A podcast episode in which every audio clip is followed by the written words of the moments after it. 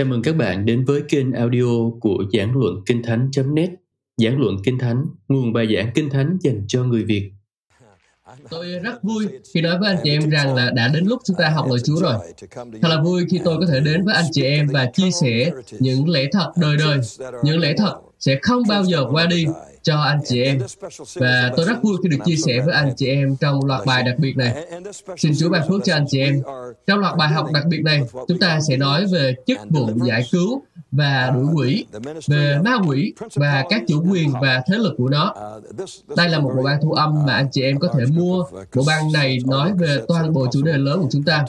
Đây là tập 1, nên uh, chúng ta hãy chắc chắn là mình có một cái bản thu âm nhé. Chúng ta cũng có những băng video ở đây. Anh chị em có thể mở bằng bất kỳ loại máy nào mà anh chị em có để anh chị em có thể xem lại bài giảng ở nhà của anh chị em. Và chúng tôi cũng có giáo trình giảng dạy ở đây. À, anh chị em chúng ta có thể sử dụng để mà theo dõi bài giảng của tôi.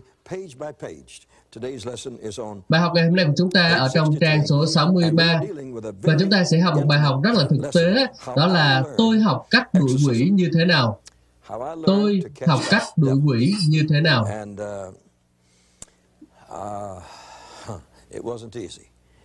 Thực sự mà nói thì điều đó cũng không có dễ dàng chút nào đâu. Tôi đã không cầu xin để có được điều đó và tôi cũng không có tìm kiếm để có được điều đó. Nhưng điều đó đã được đẩy sang cho tôi. Đức Chúa Trời đã cảnh báo chúng ta là anh chị em và tôi trong Tôi tôi nhất chương số 10 câu số 20 rằng là Tôi nói vậy có ý gì? Những người ngoại giáo cúng tế là cúng tế các quỷ, chứ không phải dâng lên cho Đức Chúa Trời. Và tôi không muốn anh chị em dự phần với các quỷ. Đức Chúa Trời không cho phép những người thờ phượng Ngài có bất kỳ mối liên hệ nào dưới bất kỳ hình thức nào với ma quỷ hoặc là các quỷ sứ của chúng hoặc là bất kỳ công việc nào của chúng. Cho nên anh chị chúng ta cần phải đứng vững trên điều đó. Anh chị em cần phải tin vào điều đó. Anh chị em cần phải chấp nhận điều đó. Vậy tôi không muốn anh em dự phần với các quỷ. Cùng một ý tưởng đó ở trong Timothy nhì chương số 2 câu số 26 là Chúa nói rằng là để họ có thể tỉnh ngộ, để thoát khỏi cảm bẫy của ma quỷ, vì họ đã bị ma quỷ bắt giữ để làm theo ý của nó. Điều này liên hệ đến các dân tộc để họ có thể thoát khỏi cảm bẫy của ma quỷ. Và qua việc giảng phúc âm của Chúa Giêsu Christ, chúng ta có thể cứu nhiều người, nhiều thành phố, nhiều dân tộc ra khỏi cảm bẫy của ma quỷ. Như anh chị em đã biết đó, một cái bẫy đó là một công cụ, là một thiết bị để mà đánh bắt.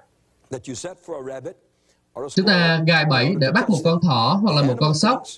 Con vật nghĩ rằng nó đã tìm thấy thức ăn rất là ngon, nên nó đi vào cái bẫy của anh chị em và nó bị bắt. Nên đó gọi là một sự lừa dối. Đây là cách để ma quỷ lừa dối đây. Đó là cả thế giới đặc biệt là ở các đất nước ngoại giáo và thậm chí là cả ở những cái đất nước cơ đốc giáo nữa. Đó là một cái bẫy. Họ tưởng đó là một điều, nhưng khi mà dính vào rồi thì hóa ra thì nó lại là một cái điều khác. Ma quỷ lừa dối rằng họ sẽ được thỏa mãn nếu mà họ phục vụ nó và làm những cái công việc của nó. Nhưng mà họ không thật sự được thỏa mãn, họ đã bị lừa dối. Hắn lừa dối mọi người tin rằng nếu họ đi theo hắn thì mọi việc sẽ ổn. Nhưng rồi khi sự cố xảy ra, họ gặp rất nhiều vấn đề như hầu hết những người không có Chúa khác. Sau đó họ không biết phải làm gì cả. Và Kinh Thánh nói rằng là họ đã bị ma quỷ bắt giữ để làm theo ý của nó.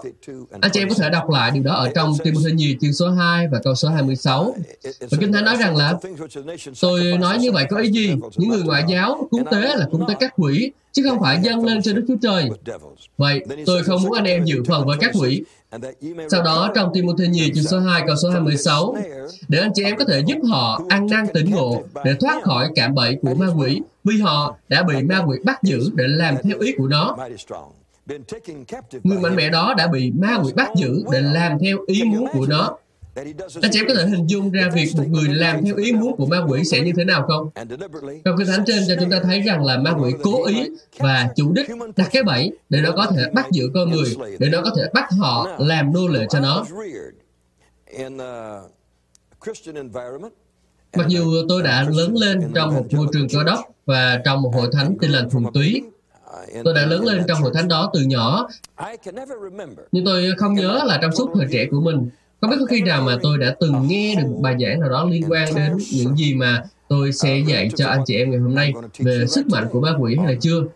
Có lẽ thường thì ờ, chúng cũng được nhắc đến đó, nhưng mà chúng được đề cập đến theo kiểu là người ta thường gọi đó là lưu phước hay là chân to hoặc là gì đó và khi nghe đến thì mọi người đều cười. và sau đó họ sẽ nói rằng là ma quỷ ngươi hãy quay trở lại địa ngục nơi mà từ đó ngươi đến đi. Nhưng vẫn chưa đến thời điểm của chúng vì đó là kết cục cuối cùng của chúng nhưng mà ngày nay chúng là vua chúa là thần giữ chúng không trung cho nên là tôi chưa bao giờ biết về những cái điều này khi tôi lớn lên, tôi được nghe một phúc âm rất là đẹp đẽ, một phúc âm rất là tuyệt vời, nhưng tôi không biết gì về cuộc chiến đó. Bây giờ khi mà tôi nhìn lại và thấy các hội thánh bị chia rẽ, bây giờ khi mà tôi nhìn lại và tôi thấy một số thành viên của hội thánh chúng tôi phải đến bệnh viện tâm thần, khi tôi nhìn lại và tôi nói, hm, hãy nghĩ về những sự thiếu hiểu biết của tôi khi mà tôi lớn lên xem, tôi đã thiếu hiểu biết như thế nào, tôi đã không biết gì về những điều thuộc về ma quỷ như thế. Tôi nghĩ rằng tôi đã biết tất cả rồi. Tôi nghĩ rằng tôi đã có một nền giáo dục tuyệt vời và biết toàn bộ kinh thánh rồi. Nhưng mà khi tôi phát hiện ra là có một lĩnh vực trong lời Chúa mà tôi thực sự không biết gì cả, những người dạy lời Chúa cho tôi cũng vậy. Vì họ không dạy tôi những điều đó. Tôi chưa bao giờ đọc một cuốn sách nói về chủ đề đó. Vì tôi không có cuốn sách nào trong hội thánh của chúng tôi nói về vấn đề đó. Tôi cũng chưa bao giờ nghe một bài giảng nói về cách để có thể thoát khỏi ma quỷ, cách để mà chống cự lại ma quỷ, cách để mà đuổi quỷ, cách để mà có thẩm quyền trên chúng. Và chúng phải chạy trốn khi mà chúng ta nói đi ra và chúng ta đuổi chúng đi. Tôi đã không biết những điều này, nhưng mà khi mà tôi bước vào chức vụ, chúng ta đã nghe những câu chuyện trong Kinh Thánh về việc Chúa Giêsu đuổi quỷ phải không? Tôi đi theo các mục sư, tôi nghe họ giảng, và tôi đã thuộc linh hóa những cái điều đó. Rồi tôi nói rằng là trong chốn tội lỗi tràn lan này, bệnh phun đó là hình bóng của tội lỗi. Bệnh phun là hình bóng của sự vô vọng của tội lỗi. Và khi người đó la hét hay là giật mạnh và bị quỷ ám, thì đó là hình bóng về hậu quả của tội lỗi hậu quả của tội lỗi, đó là một điều rất là tồi tệ. Đó là những gì mà tôi đã từng giảng đó anh chị em tôi đã giảng rằng đó chỉ là hình bóng mà thôi. Nhưng mà bị quỷ ám không phải là hình bóng của bất kỳ điều gì cả. Đó là một điều có thật. Người ta bị ám bởi một cái nhân vật thật sự gọi là ma quỷ. Có thể cùng với một cái số quỷ khác làm việc với nó và cho nó. Khi tôi lớn lên à, tôi đã giảng 3 năm tại đất nước Mỹ này. Rồi tôi bắt đầu công tác truyền giáo của mình. Tôi đi đến cánh đồng truyền giáo thế giới. Tôi bay đến New Zealand đến Úc. Sau đó tôi à, đến Indonesia Lúc bây giờ tôi đã không cầu xin bất cứ điều gì đặc biệt. Tôi chỉ muốn uh, giảng kiểu nhẹ nhàng, vui vẻ để ai cũng thích. Kiểu đứng lên bục giảng rồi nói chuyện về đứa con hoang đàn hoặc là Daniel khi ông bị lưu đày.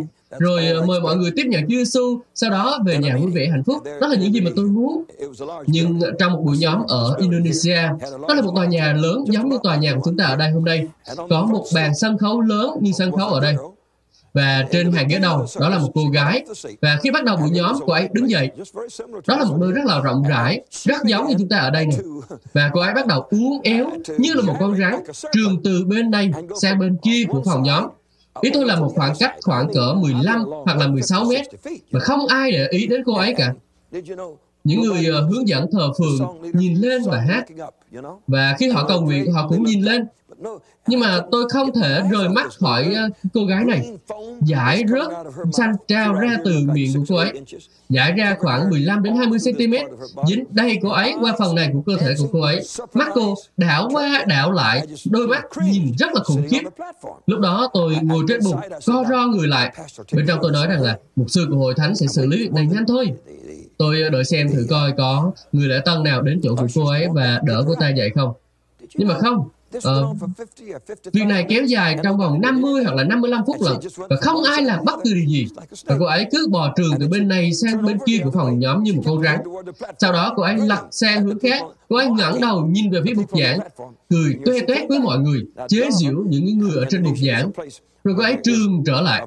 Lúc bấy giờ, đảo Java của Indonesia đó là một nơi có rất là nhiều phù thủy, rất là nhiều hoạt động của tà thuật ở tại nơi đó. Nhưng đây là lần đầu tiên của tôi mà lần đầu tiên thì thường lúc nào cũng là khó khăn nhất. Và lúc đó thì tôi nói với Chúa Chúa ơi xin hãy cứu các tội nhân đi Chúa. Chúa nói với tôi ta không thể cứu các tội nhân nếu mà còn không xử lý cái việc đó. tôi nói Chúa ơi xin ngài đem cô ấy đi chỗ khác đi. Chúa nói không đó là việc của con. Ồ tôi nói không không Chúa ơi xin hãy đem cô ấy ra khỏi đây. Và tôi nói không, đó là việc của con. Tôi không biết phải làm gì. Tôi rất vui vì họ đã có một giờ ngợi khen thờ phượng dài, một giờ câu nguyện dài và một giờ đọc kinh thánh rất là dài. Vì tôi đang ngồi đó và tranh chiến, ở buổi nhóm đó có khoảng là 1.500 người tham dự. Có một con gái đang bị áp chế bởi quyền lực của ma quỷ. Vậy mà một sư không làm gì cả. Những người lễ tân không làm gì cả và cô gái đó bò lên bò xuống với đống dại rớt xanh trào ra từ miệng của mình. Không ai để ý đến cô ngay cả khi cô bo trước mặt họ, họ cũng không thèm nhìn xuống. Nên tôi đoán là cô ấy đã làm điều đó trước đây trong buổi nhóm rồi, nhưng họ lại không đưa cô ấy ra ngoài. Đó là một phòng nhóm khang trang sạch đẹp. Nó không phải là một phòng nhóm nghèo nàn đâu. Và tôi không biết phải làm gì lúc đó cả. Nên uh, tôi đứng dậy khỏi ghế ở phía sau của mình. Tôi uh, đi lên phía trước, tiến về phía mục giảng của tôi. Người theo dịch của tôi ở ngay bên cạnh tôi. Tôi chưa bao giờ đến nơi này trước đây. Và đó là đêm đầu tiên của tôi ở đó. Tôi đã đến Indonesia được hơn một tuần. Và bên trong tôi, tôi không nói điều này từ cái tâm trí của mình, nhưng mà từ bên trong tôi nói là đứng dậy ra khỏi đây ngay. Khi mà tôi nói như vậy thì cái anh thông dịch của tôi giật mình. Anh ta không nói lời nào, vậy mà cô gái lại nhảy dựng lên, không nói một lời. Và trong chớp mắt, cô gái uh, dùng cánh tay của cô và lau mớ hỗn độn màu xanh lá trên mặt cô, rồi đứng dậy về chỗ ghế ngồi. Và cô gái ngồi ở đó như một xác ướp, không giống như là một con người mà như một xác ướp trừng mắt nhìn tôi trong khoảng 50 đến 60 phút sau đó khi mà tôi giảng. Anh chị em có thể cảm nhận được sự im lặng trong khắp phòng nhóm đó. Chưa từng có ai của trách cô ta như tôi. Tất nhiên, hầu hết mọi người đều không có hiểu tiếng Anh, nhưng mà con quỷ đó hiểu. Cô gái đó không nói được một từ tiếng Anh nào, nhưng con quỷ đó biết rằng tôi muốn nó đứng dậy. Việc đó ngoài dự định của tôi. Tôi không biết mình có thể làm được như vậy. Tôi chỉ biết là mình cần phải làm gì đó để cứu vãn cái buổi nhóm đó. Tôi muốn thấy hàng trăm người được cứu, nên tôi phải kéo cái thứ đó ra khỏi sàn nhà. Rồi tôi giảng bài giảng của mình. Và người tham dịch của tôi đến và dịch cho tôi. Khi mà tôi đã giảng xong bài giảng của mình, thay vì kêu gọi mọi người tiếp nhận Chúa, thì tôi nhìn xuống và nói cút ra khỏi cô ấy ngay. Lúc đó, như thể có một trận động đất làm rung chuyển tòa nhà. Quyền năng của Đức Chúa Trời dán trên cô gái đó, và cô ấy đang ngồi đó như một xác ướp. Mắt không hề cử động, không cử động một chút nào trong suốt thời gian tôi giảng, như thể cô ấy bị thôi miên đó. Nhưng mà khi mà tôi nói cút ra khỏi cô ấy, thì đột nhiên cô ấy trở nên bình thường Đôi mắt của cô, khuôn mặt của cô, cơ thể của cô bắt đầu di chuyển và cô ấy nhìn xung quanh và cô ấy mỉm cười. Cô ấy nói chuyện với người bên cạnh. Tôi nói với người thông dịch, dạ, cô ấy đang nói gì vậy? Người à, thông dịch của tôi cho tôi biết những gì mà cô ấy đã nói và anh ta nói là cô ấy nói là tôi đang ở đâu. Cô ấy thậm chí không biết mình đang ở đâu. Cô ấy đã bị áp chế bởi quyền lực của ma quỷ và cô ấy không biết mình đang ở trong hội thánh.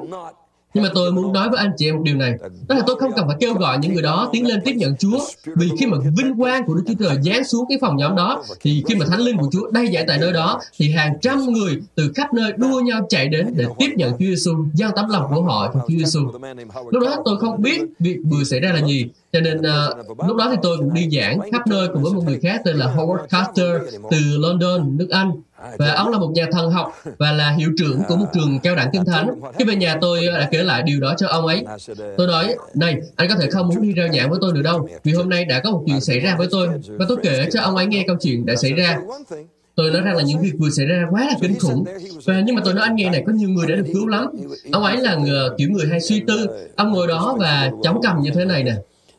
Và ông ấy nói, tôi thấy không vấn đề gì với việc đó. Và tôi nói là, ồ, thế thì tốt quá, cảm ơn anh. Ông nói rằng là những việc như vậy có thể không bao giờ xảy ra nữa, hoặc là nó có thể xảy ra thêm một vài lần nữa. Nhưng mà điều ông ấy đã nói đó là tôi thấy không vấn đề gì với việc đó. Ông ấy là một giáo sư chứ không phải là một nhà truyền giáo. Đêm hôm đó ông giảng ở một nơi khác vì nhu cầu về lời Chúa ở khu vực đó rất là lớn nên chúng tôi không có thường xuyên tham gia một buổi nhóm chung với nhau được. Nên tôi nói là à đó là một kiểu căn bệnh ở phương Đông ha. Và tôi rất là vui vì tôi đã xử lý được việc đó, nhưng mà chắc nó sẽ không bao giờ xảy ra nữa đâu. Chắc tôi sẽ không bao giờ thấy việc như vậy nữa đâu. Nhưng mà khi mà tôi bắt đầu tra xét kinh thánh và đọc những câu chuyện về Chúa Giêsu đuổi quỷ, thì tôi bắt đầu là à, à, có lẽ có điều gì đó như thế trong kinh thánh mà tôi không biết và tôi đã không biết kinh thánh đây những câu chuyện như vậy và tôi đã không có nhận ra những cái điều đó cho nên là khoảng một tuần sau thì chúng tôi đến một thành phố khác chúng tôi à, thường dành ra một hoặc là hai đêm ở mỗi thành phố bởi vì chúng tôi phải chia sẻ lời Chúa ở một khu vực rất là rộng lớn. Chúng tôi đến một thành phố khác và lần này cũng vậy. Ông ấy đến một hội thánh, còn tôi đến một hội thánh khác. Hoặc là có thể nói là đó là một phòng nhóm khác. để chức vụ của chúng tôi được tổ chức thì chúng tôi cũng có những cái người thông dịch đi cùng để giúp đỡ cho chúng tôi. Và lần này chúng tôi đến hội thánh đó hơi muộn một chút và đó là một phòng nhóm lớn chặt kín người. Ngay cả lối đi họ cũng xếp đầy những chiếc ghế và mọi người ngồi đầy khắp những cái lối đi đó. Chúng tôi phải chen ngang lối đi đó. Có rất là nhiều người ở đó. Chúng tôi không thể đi thẳng được vì họ xếp thêm nhiều ghế phụ ở lối đi. Khi mà đã đi được khoảng một phần ba hành lang rồi, thì người thông dịch của tôi đã đi phía trước. Thì có một người phụ nữ túm lấy áo khoác của tôi rất là mạnh, bắt đầu run rẩy. Nhưng mà cô ấy không chịu buông ra. Cô ấy ngước lên nhìn tôi và cười toe toét. Cô ấy không hề muốn thả tôi ra. Và người thông dịch của tôi đã ra khỏi đám đông và rời khỏi chỗ tôi đang đứng đi lên một giảng và anh ta nhìn lại và nói mục sư đến đây, mục sư đến đây. cô làm sao mà tôi đến được, tôi không thể di chuyển ở đây nè. Cô ấy đang kéo áo khoác của tôi. Tôi ờ, cúi xuống để xem người phụ nữ đó muốn gì. Và cô ấy nói với tôi bằng tiếng Anh. Cô ấy nói là có một thiên sứ đen ở trong anh và có một uh, thiên sứ trắng ở trong tôi. Hi hi hi. Tôi không biết chính xác mình phải làm gì. Tôi có thể tác vào đầu của cô ấy. Nhưng là một vị gia khách mời thì điều đó không hay lắm. Nên uh, tôi đã quở trách cô ấy và tôi nói là hãy buông tôi ra. Tôi nghĩ mình có thể như là Joseph, bỏ áo khoác ngoài của tôi và bước lên một giảng mà không cần mặc áo khoác. Nhưng mà khi tôi cúi xuống, tôi thấy có quỷ ở trong cô ấy. Tôi thả chiếc cặp của mình xuống và chiếc cặp có kinh thánh của tôi ở trong đó. Tôi đặt tay lên hai bên đầu của cô ấy và tôi nói, mày là tà linh dối trá. Mày nói rằng có một linh đen ở trong tao và người phụ nữ này có một ác linh là lại có linh trắng trong cô ta. Mày là một kẻ lừa dối, mày hãy đi ra khỏi người này ngay. Và ngay lập tức, Chúa giải cứu cho cô ấy. Chúng ta có thể nhận ra một người đã được giải cứu hay là chưa? Đó là khi mà mắt họ sáng lên, sắc mặt họ bừng sáng, sự căng thẳng của họ, sự điên dại của họ không còn trên thân thể của họ nữa. Hội thánh ngừng hát. Họ đang hát thì nghe thấy người Mỹ này gầm lên, hãy ra khỏi người này. Họ dừng lại để xem người Mỹ này đang làm gì.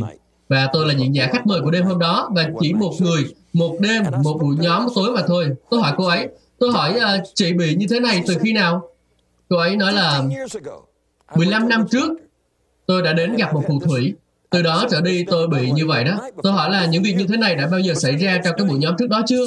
Hay là mới xảy ra lần đầu thôi? Cô ấy nói rằng là việc đó thường xuyên diễn ra và tôi rất là mệt mỏi với cái điều đó. Rồi cô ấy nói rằng là nhưng uh, bây giờ tôi đã được tự do và tôi biết mình đã được tự do rồi. Và cô ấy đã được giải cứu một cách rất là tuyệt vời vào đêm hôm đó. Khi chúng tôi trở lại phòng khách sạn nơi chúng tôi ở thì tôi nói với anh Howard Carter từ London. Tôi nói, anh ơi, có một cái vụ khác đã xảy ra tối hôm nay và nó còn kinh khủng hơn chuyện tôi kể với anh hôm trước nữa. Và tôi nói với anh ông việc đó xảy ra như thế nào khi mà tôi bước vào phòng nhóm để lên một giảng. Khi tôi mới chỉ được một phần ba đoạn đường thì đã bị người phụ nữ đó tấn công và tôi đã đuổi quỷ ra khỏi cô ấy vì cô ấy đã được tự do. Và ông ấy nói, ô tốt quá ha. Tôi nói tốt lắm, họ đã cho tôi giảng sớm. Tôi giảng và rất là nhiều rất là nhiều người đã tin nhận Chúa Giêsu là cứu Chúa của họ. Và ông ấy nói rằng là tốt quá, nhiều người đang tìm kiếm Chúa Giêsu và điều đó đã động chạm đến họ rất là tốt. Điều đó cho thấy là có điều gì đó đúng đắn đang diễn ra đó. Ông ấy nói rằng tôi chưa từng thấy ai làm như vậy, nhưng nếu tôi có ở đó khi việc như vậy xảy ra, tôi sẽ thử xem linh đó là linh nào. Ông ấy nói tiếp là những điều đó nghe có vẻ ổn với tôi. Về phần tôi thì à, tôi không biết đó là gì. Tôi lúc đó mới chỉ là một thanh niên trẻ đang học cách để mà thực hành việc đó. Đây không nên là điều mà một chàng trai trẻ phải học bằng kinh nghiệm, bởi vì không có ai để dạy anh ta. Anh chị em có vui mừng không khi mà anh chị em có người có thể chia sẻ với anh chị em những điều này để anh chị em có thể nhận lấy lời Chúa và tỏ ra nhiều này cho anh chị em để anh chị em có thể biết lẽ thật và lẽ thật giải cứu anh chị em.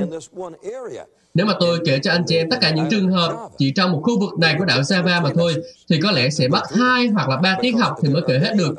Bởi vì có rất là nhiều người đã được Chúa giải cứu ở đó, và Chúa không bao giờ làm chúng tôi thất vọng. Đức Chúa Trời luôn giải cứu họ. Chúng tôi vui mừng khi thấy quyền năng của Đức Chúa Trời giải cứu con người, giải phóng họ và làm cho họ hạnh phúc trong Chúa Giêsu Christ. Nên thật vui khi tôi có thể học được những cái điều này. Và rồi ờ, sau này thì Chúa bảo tôi đừng chỉ học cho chính mình mà thôi, mà hãy đi chia sẻ lại cho những người khác nữa. Thế nên công việc của tôi là chia sẻ với anh chị em những điều này. Có lẽ tôi ờ, nên kể thêm một vài câu chuyện nữa.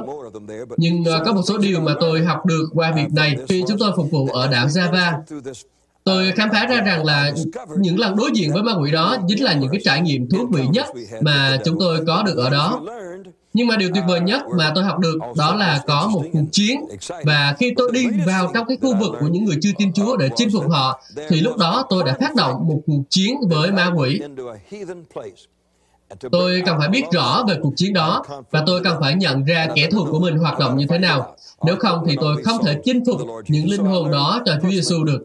Nên tôi đã học được rằng đó là một cái cuộc chiến và sau đó thì có điều gì đó trong tôi nói rằng Đấng Christ quyền năng hơn và vĩ đại hơn bất kỳ thế lực nào của chúng.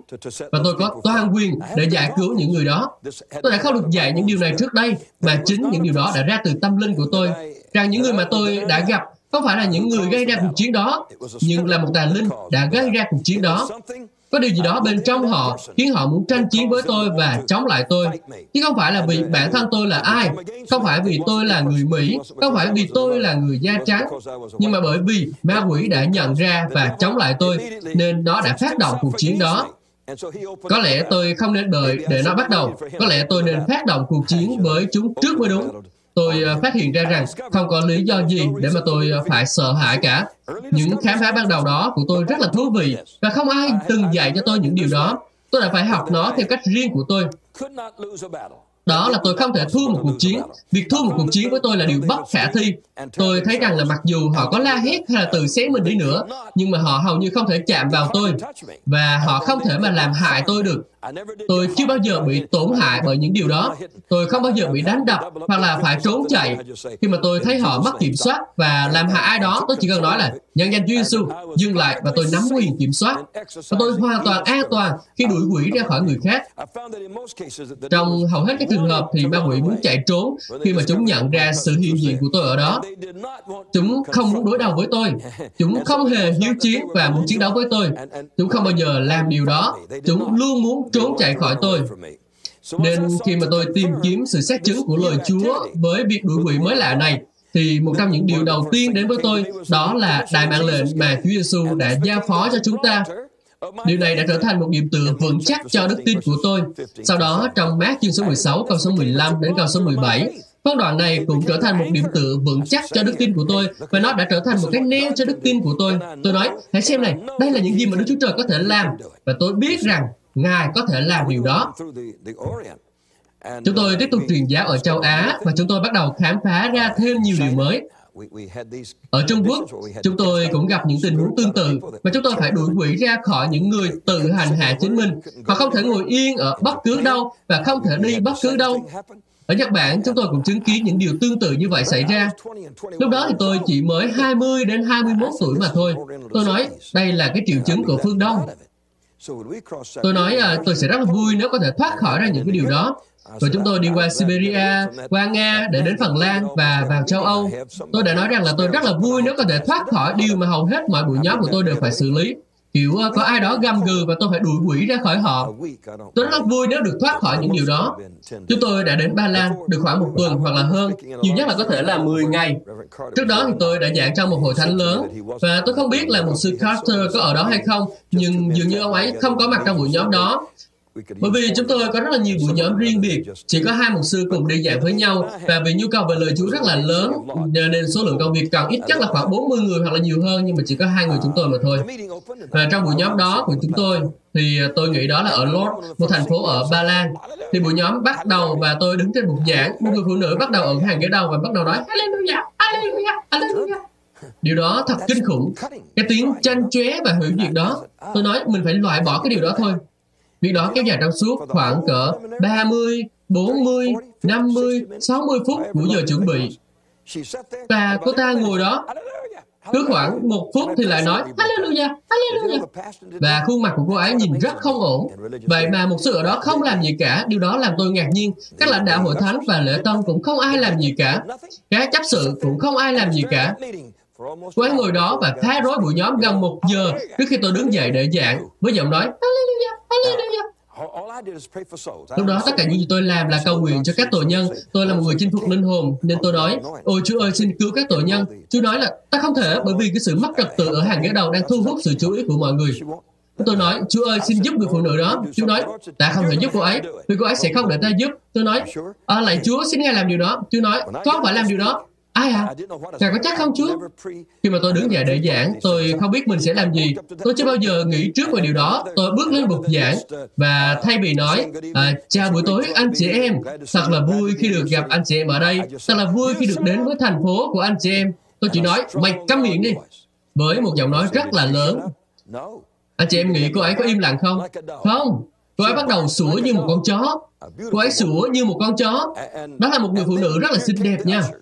Sau đó thì uh, những lễ tân uh, tốt bụng dễ thương đến cho cô ấy và tôi nói hãy quay lại và ngồi xuống. Tôi bảo người thông dịch của tôi nói với họ như vậy. Tôi nhìn xuống và nói, mày phải đi ra khỏi cô gái này. Tôi không cần phải đến gần người phụ nữ đó, nhưng cô ấy đã được chữa lành bởi quyền năng của Đức Chúa Trời. Tiếng sủa đó dừng lại, tiếng Hallelujah đó dừng lại, và cô ấy hoàn toàn được tự do. Cô ấy được chữa lành bởi quyền năng vĩ đại của Đức Chúa Trời. Thánh linh của Chúa đến trên những người dự buổi nhóm đó và hàng trăm người đã tin nhận Chúa Giêsu vào đêm hôm đó. Đó là cái cách mà tôi đã học được. Tôi đã học được cách đuổi quỷ như vậy đó. Nhưng mà tôi đã giật mình tôi nhận ra rằng là những điều đó cũng có ở châu Âu nữa. Nó không chỉ ở Trung Quốc, Indonesia và Nhật Bản, mà còn ở châu Âu. Ở nước Anh, chúng tôi đã gặp và giúp đỡ rất là nhiều người bị áp chế được tự do. Nhưng mà trong sự thiếu hiểu biết của mình, tôi nói rằng là tôi muốn quay trở lại Mỹ. Dân châu Âu có quỷ, dân châu Á có quỷ, nhưng tôi sẽ trở lại Mỹ bởi vì ở Mỹ chúng tôi không thấy những điều đó. Khi tôi uh, quay trở lại Mỹ, trong vòng hai tuần đầu tiên khi mà tôi trở về, thì tôi đã có một cuộc đối đầu lớn, rất lớn. Tôi sẽ kể cho anh chị nghe trong phần tiếp theo của bài học của chúng ta ngày hôm nay. Thật là tuyệt khi được chia sẻ mục đích cao cả của ý muốn được mặc khải của Đức Chúa Trời, được ẩn chứa trong uh, Kinh Thánh cho anh chị em. Và đó là mục đích của lớp học này. Chúng tôi gửi lời chào đến những anh chị em đang xem lại chương trình này trên à, các phương tiện truyền thông, TV hoặc là radio, nơi mà hàng triệu người khác sẽ cùng học với chúng ta. Chúng tôi à, thực sự biết ơn Chúa vì vinh dự được giảng dạy lời Chúa cho anh chị em. Chúng ta đã học xong phần đầu tiên của bài học đây là bài học về cách tôi đã học cách đuổi quỷ như thế nào. Tôi đã tự học điều đó như thế nào. Làm sao mà tôi biết được điều đó? Và làm thế nào tôi có thể làm được điều đó? Tôi đã lớn lên trong môi trường của giáo hội phúc âm toàn vẹn, Full Gospel, và nghe họ giảng dạy về phúc âm nhưng không một lần nào tôi nghe một sứ điệp đầy đủ về ma quỷ là ai, làm thế nào chúng ta có thể đánh bại được chúng và cách thức vận hành của chúng như thế nào. Chúng tôi có cầu nguyện cho người bệnh, nhưng nếu có ai mất kiểm soát hành vi, chúng tôi đưa họ vào bệnh viện tâm thần. Bởi vì chúng tôi không được dạy rằng ma quỷ là tác giả của những điều đó và họ cần phải được giải cứu. Nên tôi phải học hỏi qua những trải nghiệm của mình trên cái đồng truyền giáo. Chúng tôi đã không học được những điều đó ở đất nước này. Chúng tôi đã phải học những điều đó khi mà đi truyền giáo ở nước ngoài. Có điều gì đó trong tôi tin rằng đó là một điều tốt lành. Và tôi tin rằng chúng ta sẽ không bao giờ bị thất bại, chúng ta sẽ không bao giờ lùi bước, chúng ta sẽ không bao giờ cần phải sợ hãi. Khi một tình huống như vậy xảy ra, chúng ta sẵn sàng đối phó với chúng. Nên nếu chúng ta không làm gì và để điều đó ngán đường, thì chúng ta sẽ không thể nào hoàn thành công việc Chúa giao được. Hoặc là nếu chúng ta sợ hãi và bỏ chạy, thì những người ở đó sẽ cười nhạo chúng ta nhưng khi chúng ta đứng lên chống lại ma quỷ và đuổi chúng ra, thì điều đó sẽ làm cho Đức Chúa Trời được vinh hiển. Chúng ta tốt nhất là nên tin điều đó. Trong phần trước của bài học, tôi đã kể cho anh chị em nghe khi chúng tôi đi truyền giáo khắp châu Á và châu Âu, chúng tôi đã phải đối diện với những người bị quỷ ám như thế nào. Và tôi đã nói với anh chị em về việc khi mà chúng tôi trở về Mỹ, chúng tôi lại thấy những điều như vậy xuất hiện và chúng ta sẽ nói kỹ hơn về những điều đó ngay bây giờ. Bây giờ, điều tôi muốn anh chị em nhận ra là chúng ta đang sống trong những ngày sau cuối. Chúng ta sẽ thấy hàng triệu người cần được một sự giải cứu đặc biệt khỏi quyền lực của ma quỷ. Và Đức Chúa Trời đang cần một đạo quân hùng mạnh của những người nam, những người nữ và những người trẻ là những người sẽ chiến đấu chống lại ma quỷ và giải phóng con người khỏi sự trói buộc của chúng. Ở Mỹ và những vùng đất khác và những cái quốc gia khác trên thế giới, Mỗi ngày, chúng tôi nhận được rất là nhiều thư của những người muốn được giải cứu gửi đến văn phòng của chúng tôi. Mỗi ngày chúng tôi nhận rất nhiều cuộc điện thoại từ khắp nơi, không chỉ trên đất nước này mà còn khắp các quốc gia trên thế giới, gọi đến để nhờ chúng tôi cầu nguyện giải cứu cho họ. Chỉ trong tuần này, tôi sẽ bay khoảng 1.600 km chiều đi và 1.600 km chiều về để giải cứu một người hầu việc Chúa đang cần được giải cứu. Tôi có sự thúc giục làm điều đó trong suốt những ngày qua. Cuối cùng thì tôi cũng đồng ý rằng tôi sẽ đến đó và đặt tay trên người đó và giải cứu anh ta, nhân danh Chúa Giêsu. Điều mà chị em cần biết đó là bộ môn tâm thần học không thể chữa lành và giải cứu cho họ được. Bởi vì tâm thần học liên quan đến tâm trí, mà tà linh thì không phải là vấn đề của tâm trí. Chúng ta đang nói về việc tà linh đang ở trong một con người và nó cần phải được đuổi ra khỏi người đó. Triết học không thể giải cứu họ, bởi vì triết học có thể có những triết lý, có thể có những lời dạy thật, nhưng nó không có quyền năng và sức mạnh để đuổi quỷ, để giải cứu một người ra khỏi quyền lực của ma quỷ. Một vụ tâm vấn không thể giải cứu họ được. Anh chị em không thể tư vấn cho họ mà mong ma quỷ ra khỏi họ được. Anh chị em phải đuổi chúng ra như cách Chúa Giêsu đã làm, như cách Peter đã làm, như cách Phaolô đã làm, như cách những người anh hùng đức tin của các thế kỷ trước đã làm. Đó là cách duy nhất. Anh chị em không thể tư vấn cho họ mà mong ma quỷ ra khỏi họ được. Nhiều hội thánh ở Mỹ ngày nay có những nhà tâm vấn chuyên nghiệp. Họ ngồi và lắng nghe cả ngày với đủ các công cụ. Nhưng khi phải đối diện với những việc như thế này, thì họ chỉ có thể cầu nguyện những lời cầu nguyện yêu ớt rồi nói rằng là xin Chúa ban phước cho anh chị. Giờ tôi biết nhu cầu của anh chị là gì rồi. Đó có phải là những gì mà thế giới đang cần? Thế giới đang cần sự giải cứu bởi cánh tay quyền năng của Đức Chúa Trời. Và Đức Chúa Trời đang muốn anh chị em trở thành một công cụ của Ngài để làm thành việc đó. Quyền năng của Đức Chúa Trời dành sẵn cho bất cứ ai để họ có thể phục vụ cho tất cả mọi người. Đức Chúa Trời không thiên vị ai cả. Đức Chúa Trời đã ban ơn cho anh chị em rồi. Bất kể anh chị em là ai, Đức Chúa Trời đã ban ơn đó cho anh chị em. Những gì tôi muốn nói với anh chị em được tìm thấy trong Khải Huyền chương số 12 câu số 12. Bởi vậy, hỡi các tầng trời và các đấng ở đó, hãy vui mừng đi, khốn nạn cho đất và biển, vì ma quỷ biết thời giờ của mình chẳng còn bao nhiêu, nên giận hoảng mà đến cùng các ngươi.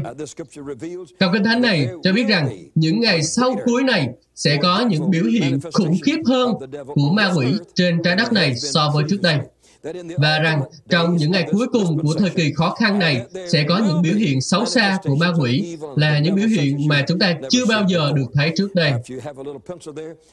Nếu anh chị em có một cây bút ở đó, anh chị em hãy khoanh tròn quanh từ giận hoảng.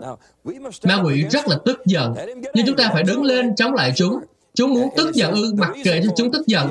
Vì có lý do để mà chúng phải tức giận như vậy. Đó là vì chúng chỉ còn một thời gian ngắn nữa thôi. Rồi sau đó chúng sẽ bị giam cầm và chúng sẽ bị nhanh chóng ném vào hồ lửa và chúng sẽ nhanh chóng biến mất. Và chúng tức giận về điều đó. Chúng như một con rắn chết, cố gắng vung vẩy cái đuôi của mình để thoát ra. Nhưng dù vậy cũng chẳng ích lợi gì. Hãy ra lệnh cho chúng và chúng phải vâng lời anh chị em. Chúng ta là những người được Đức Chúa Trời chọn để giải cứu những người nam và những người nữ đang bị chúng trói buộc.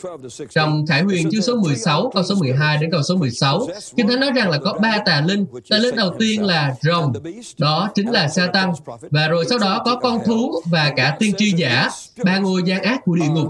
Đức Chúa Trời phán rằng những tà linh này sẽ làm những phép lạ, sẽ đi khắp nơi để đánh lừa thế giới và cuối cùng sẽ tập hợp họ trong một cuộc chiến có tên là Hamagedon. Cuộc chiến Hamagedon sẽ xảy ra vì lý do đơn giản, đó là bởi vì ma quỷ đi khắp nơi và đánh lừa các quốc gia và tập hợp họ đến chỗ đó.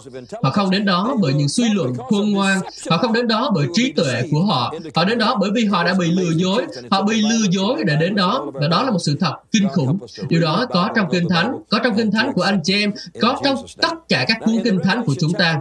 Bây giờ ở trong Khải Huyền chương số 9 câu số 1 đến câu số 11, đó là một phân đoạn Kinh Thánh dài. Và chúng ta đọc thấy rằng từ vực sâu không đáy có những bầy sinh vật xấu xa bay lên để hành hạ nhân loại và có người nói ồ điều đó làm tôi sợ nhưng tốt hơn là anh chị em cần phải giản dĩ và đừng sợ hãi vì lúc đó là lúc mà Chúa cần những người nam những người nữ dũng cảm để hoàn thành công việc cho Ngài Hãy rời khỏi nơi an toàn của anh chị em. Hãy cầu xin Đức Chúa Trời ban cho anh chị em sức mạnh, quyền năng và thẩm quyền của Ngài để giải cứu con người. Kinh Thánh nói rằng điều đó sẽ xảy ra thì nó sẽ xảy ra, nên hãy sẵn sàng cho điều đó. Đừng nao núng, đừng bỏ cuộc, đừng thoái lui. Kinh Thánh nói rằng là sẽ có những bầy ma quỷ đến để hành hạ nhân loại. Tôi tin rằng nhu cầu thuộc linh lớn nhất trong thế giới ngày nay đó là thế giới đang cần những người nam, những người nữ hiểu biết cách kiểm soát và đuổi quỷ. Đó là một trong những nhu cầu lớn nhất trên thế giới ngày nay. Hội Thánh đã cố gắng cấm việc thực thi thẩm quyền trên ma quỷ. Nhiều người hầu bị Chúa đã cố gắng quay lưng lại với những tình huống như thế. Có những người bị bệnh tâm thần đã bị buộc vào bệnh viện tâm thần và bị lãng quên ở đó mà không ai giải cứu họ. Nên thực sự có một nhu cầu ngày càng tăng trong đất nước của chúng ta và ở những vùng khác trên thế giới, đó là một vụ giải cứu con người khỏi quyền lực của ma quỷ. Đó là khi mà Đức Chúa Trời hành động một cách tuyệt vời bởi vinh quang của Ngài để giải cứu họ. Chúa phán với tôi và cho tôi thấy rằng trong tương lai, những người lãnh đạo đội quân của Ngài bằng mọi cách phải cầu nguyện không chỉ cho những người bệnh mà còn phải đến với những vấn đề trong thế giới linh về giải cứu con người khỏi quyền lực của ma quỷ, hủy pháp, xiên xích của địa ngục và giải cứu con người cả về tâm linh, tâm hồn, tâm trí, ý chí, cảm xúc và thể chất của họ. Trong thế giới hiện đại của chúng ta ngày nay có hàng triệu người và còn nhiều hơn nữa đang có những nhu cầu như vậy. Và Chúa đã nói với tôi về những người đang cần được giải cứu rằng Đức Chúa Trời đang tìm kiếm những người nam, những người nữ có lòng can đảm và lòng thương xót để giải cứu họ. Để thực thi đại mạng lệnh thì phải có một lực lượng hùng hậu. Chúng ta phải vâng theo lời của Đấng Christ và giải cứu mọi người. Chúa Giêsu phán rằng những ai có đức tin sẽ đuổi quỷ. Chúng ta phải có đức tin. Đức tin đến bằng cách nghe lời của Đức Chúa Trời. Chúng ta phải đọc lời Chúa cho đến khi chúng ta tin hoàn toàn vào lời Chúa. Chúng ta phải làm điều này mà không sợ hãi, không thỏa hiệp, không nghi ngờ. Chúng ta phải làm điều này với cùng một tình yêu vĩ đại như tình yêu của Chúa Giêsu, cùng một lòng thương xót lớn lao như lòng thương xót của Chúa Giêsu dành cho những người sống trong thời đại của Ngài. Chúng ta phải hủy phá các công việc của ma quỷ. Bây giờ nếu anh chị em để Chúa Giêsu làm điều đó trong tấm lòng và trong cuộc sống của anh chị em, thì anh chị em có thể trở thành một vũ khí khủng khiếp trong vương quốc của Đức Chúa Trời. Tôi đã nói với anh chị em trong phần đầu của bài học của chúng ta rằng trong phần sau của bài học, tôi sẽ cho anh chị em biết cách tôi đối diện với những điều như thế này ở Mỹ như thế nào. Đó là năm thứ ba tôi làm một nhà truyền giáo ở đất nước này và là năm thứ 17 tôi sống ở đây. Tôi chưa bao giờ phải đối diện với ma quỷ trước đó và tôi cũng không biết gì nhiều về chúng. Nhưng mà khi trở về từ cánh đồng truyền giáo, tôi đã đến thăm anh trai tôi ở thành phố St. Louis. Sau đó tôi đến thành phố Alton và tôi giảng ở nhiều hội thánh khác nhau vì vừa trở về từ khắp nơi trên thế giới nên mọi người đều muốn nghe tôi kể lại những câu chuyện ở đó.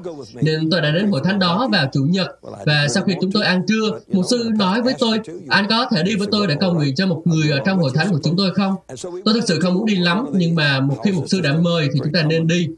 Rồi chúng tôi đi đến một ngôi nhà nhỏ rất phổ biến thời đó, một ngôi nhà nhỏ có hiên nhà, có một chiếc xích đu trên đó, đó là kiểu nhà điển hình của miền Nam.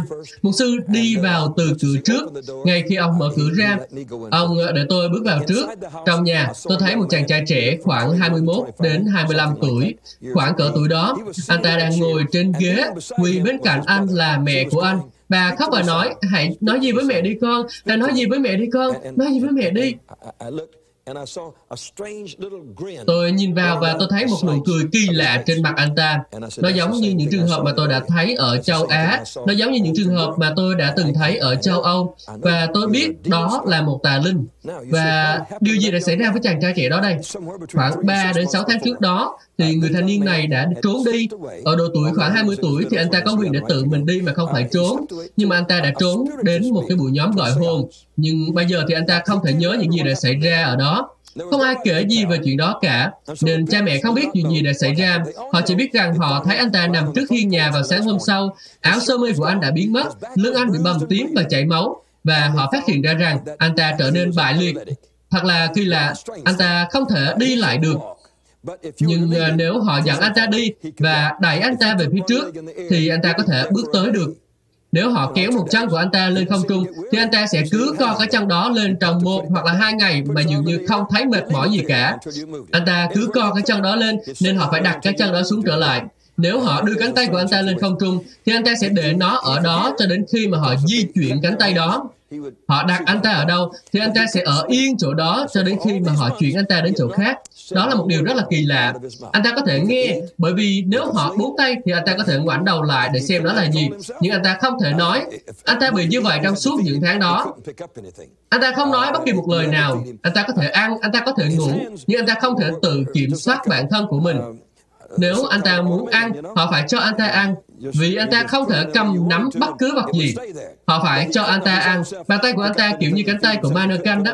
Anh chị em mà đặt nó kiểu nào anh chị em muốn thì nó sẽ ở yên vị trí đó. Anh ta không thể tự mình cầm nắm bất cứ việc gì nên không thể tự lo cho mình được. Anh ta đã ở trong một tình huống vô cùng tuyệt vọng và tôi không biết những điều đó vì một sư đã không nói cho tôi biết về chúng và tôi cũng không biết là ông ấy biết nhiều về những việc đó.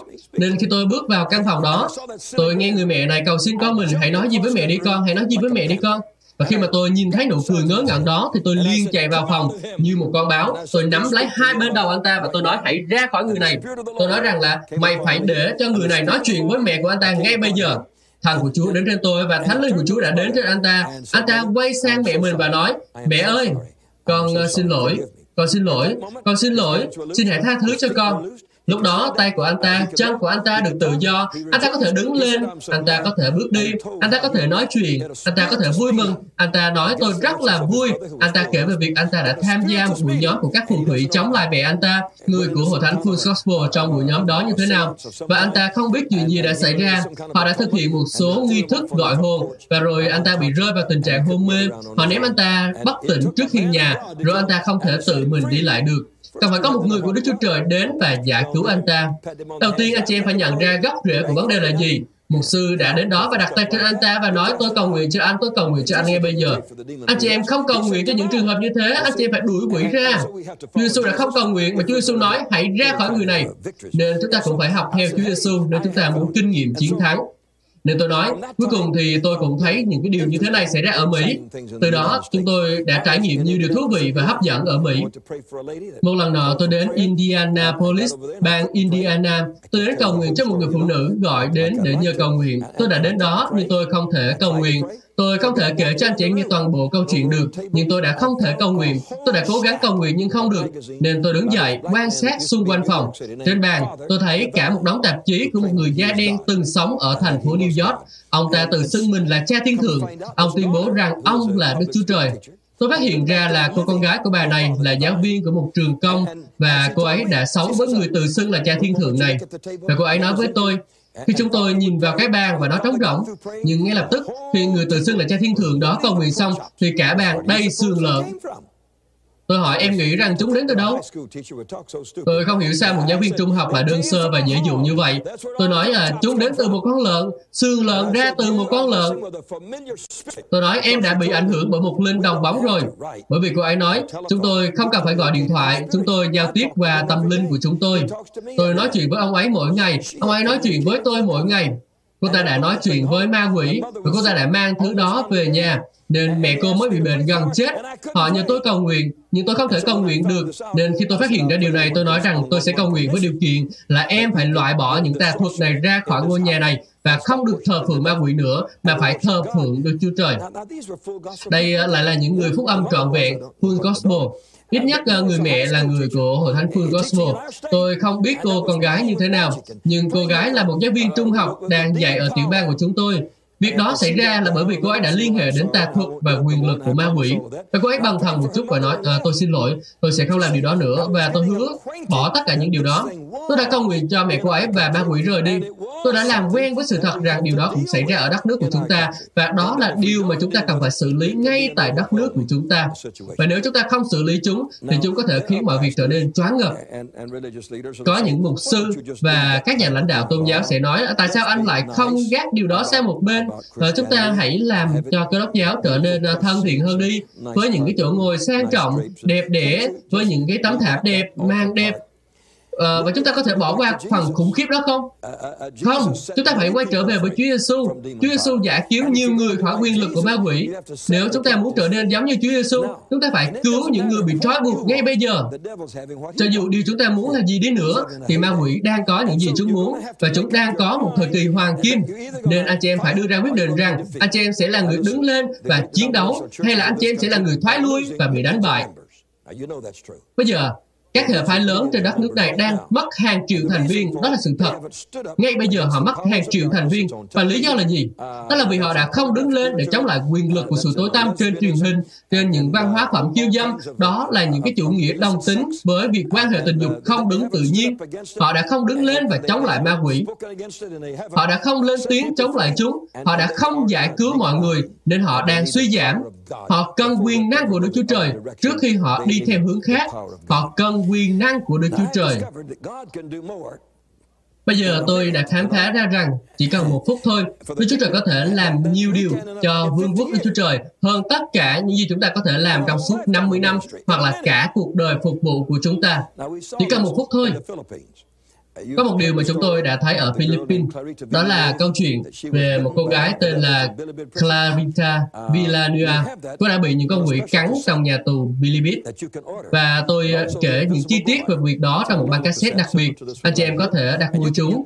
Trong băng cassette đó có cả câu chuyện về một cậu bé vô hình. Anh chị em có thể mua và nghe toàn bộ câu chuyện. Câu chuyện đó dài khoảng một giờ nên anh chị em không thể nghe chi tiết trong một tiết học như thế này.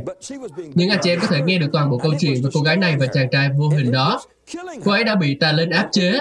Nó cố gắng hủy diệt cô ấy. Nó cố gắng để giết chết cô ấy. Sự việc đó đã diễn ra trong 3 tuần trong nhà tù của thành phố có tên là Bilibid. Lúc đó tôi đã không để ý bởi vì tôi đang rất bận rộn xây dựng một tòa nhà mới và bận rất là nhiều việc nữa. Tôi thậm chí không có thời gian để đọc báo. Là cơ đốc nhân, chúng ta có thể quá bận rộn với công việc Chúa đến mức chúng ta quên đi những người lân cận chúng ta đang phải đi xuống địa ngục mỗi một ngày. Chúng ta cần giữ cho đôi mắt và tấm lòng của chúng ta mở ra để chúng ta có thể làm điều gì đó đem đến phước hạnh cho người lân cận, cho bạn bè của chúng ta để cho họ có thể lên được thiên đàng. Và cuối cùng thì tôi cũng đã nghe thấy câu chuyện đó trên đài phát thanh ở Philippines trong giờ tin tức đêm khuya khoảng sau 10 giờ tối. Khi tôi nghe tiếng cô bé hét lên, họ đang giết tôi, họ đang giết tôi. Tôi thấy các bác sĩ đang rất là bối rối. Một phóng viên truyền thanh đến đó với một chiếc micro và thu toàn bộ những âm thanh đó vào và phát chúng lên sóng radio trong suốt 45 phút của chương trình phát thanh đó. Có lẽ anh chị em chưa bao giờ nghe thấy bất cứ điều gì như vậy trong cuộc sống của anh chị em. Nó khủng khiếp hơn bất cứ điều gì anh chị em từng nghe vì có người hét lên răng, giáo răng, giáo răng này sâu quá. Cô ấy đang đá người này, cô ấy đã hạ gục người này, cô ấy đánh người kia. Và như thể một vụ thảm sát ở đó. Tôi bận tâm đến điều đó, tôi quỳ xuống và tôi khóc suốt đêm hôm đó vì ma quỷ đang làm tổn hại đến một người và việc đó thật tồi tệ và khủng khiếp. Tôi cầu nguyện cả đêm xin Chúa giải cứu cho cô gái đó. Sáng hôm sau, sau khi đã tắm xong và trên đường đến địa điểm xây dựng hội thánh mới của chúng tôi, Chúa phán với tôi, hãy đi cầu nguyện cho cô gái trong tù đó. Tôi nói, à, không, Chúa ơi, à, xin hãy sai người khác đi, con à, đã thức cả đêm để cầu nguyện rồi. Chúa nói, không, Ngài nói, con phải đi cầu nguyện cho cô ấy. Tôi nói, không Chúa ơi, con không phải là một người truyền giáo trong nhà tù nên con sẽ không đi đâu. Con đang bảo xây dựng một nhà thờ ở đây và con không muốn làm cho mọi việc rối tung lên vì những cái điều như thế đâu. Sau khi tôi đã tắm rửa và mặc quần áo xong, khi tôi đang chuẩn bị lên xe đến công trường, nhưng mà tôi không thể lên xe được, tôi đứng ở ngay đó. Chú phán của tôi rất mạnh mẽ, nếu con không đi thì cô ấy sẽ chết. Tôi nói, Chúa ơi, xin hãy sai người khác đi. Chúa nói, và điều này làm tan nát lòng tôi. Tôi ít khi tan vỡ, nhưng có vài lần trong đời tôi tan vỡ như vậy. Ngài nói, ta không còn ai khác. Nếu con không đi, cô bé đó sẽ chết.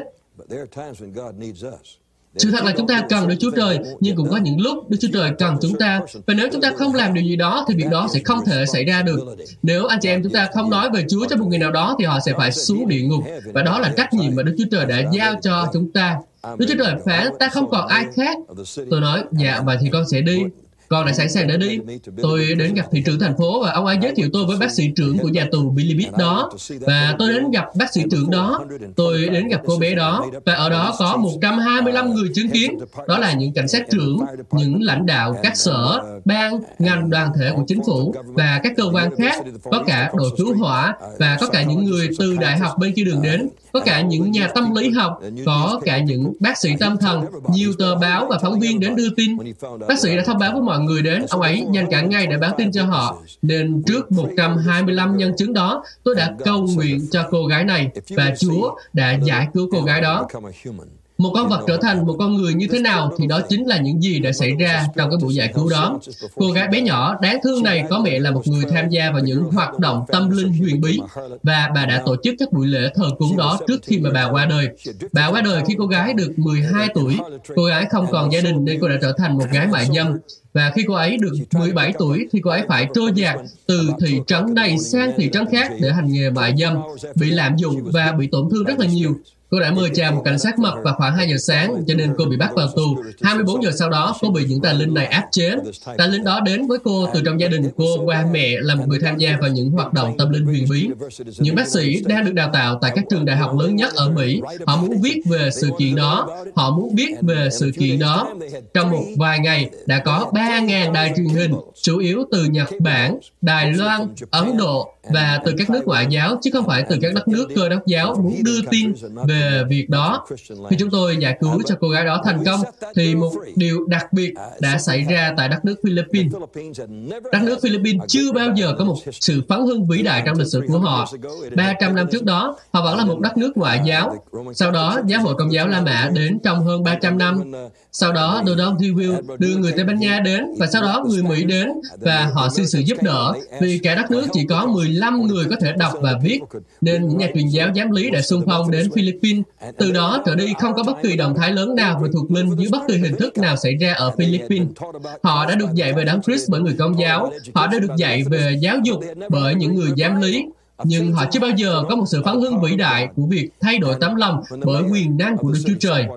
Khi thị trưởng thành phố nhìn thấy những gì đã xảy ra, ông ấy rất vui mừng và cảm ơn chúng tôi. Ông đã gặp cô gái đó và tận mắt chứng kiến cô ấy có thể đánh ngã sáu bác sĩ cùng một lúc như thế nào. Ý tôi khủng khiếp hơn điều mà anh chị em có thể tưởng tượng rất là nhiều. Nên khi cô ấy được giải cứu, ông ấy có thể biết rõ là cô ấy đã được giải cứu khi nhìn thấy cô ấy. Bác sĩ ở bên tôi nói cô ấy đã được tự do. Sau đó, thị trưởng nói với tôi rằng tôi có thể có bất cứ điều gì mà tôi muốn. Cho nên tôi nói, hãy cho tôi được giảng trước tòa thị chính ở đây. Hãy cho tôi tổ chức các buổi nhóm ngoài trời và tôi đã làm được như vậy.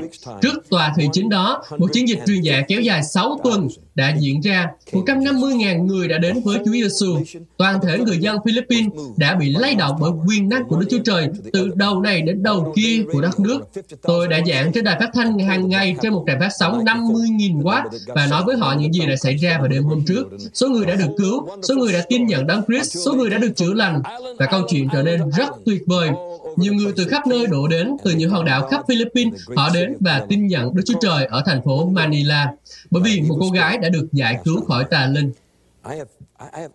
Tôi có đức tin để tin rằng chúng ta đang bước vào thời điểm kịch tính nhất, lịch sử nhất và tuyệt vời nhất khi chúng ta giải cứu mọi người và việc đó sẽ đốt cháy cả thế giới bằng quyền năng của Đức Chúa Trời. Hãy tìm kiếm quyền năng của Đức Chúa Trời, hãy nhận biết quyền năng của Đức Chúa Trời. Anh chị em không cần phải khoe khoang, anh chị em không cần phải kiêu ngạo. Khi anh chị em có nhu cầu, chỉ cần nói, ta chống lại các người nhân danh Chúa Giêsu Christ. Các bạn vừa nghe xong bài giảng được phát trên kênh audio của giảng luận Kinh Thánh Kênh nhằm cung cấp cho các tín hữu và tôi tớ Chúa người Việt những bài giảng chọn lọc của các diễn giả kinh điển trong những thời đại khác nhau. Để biết thêm thông tin về chúng tôi, xin vui lòng truy cập trang web giảng luận kinh thánh.net. Xin chào và hẹn gặp lại các bạn trong những bài giảng tiếp theo.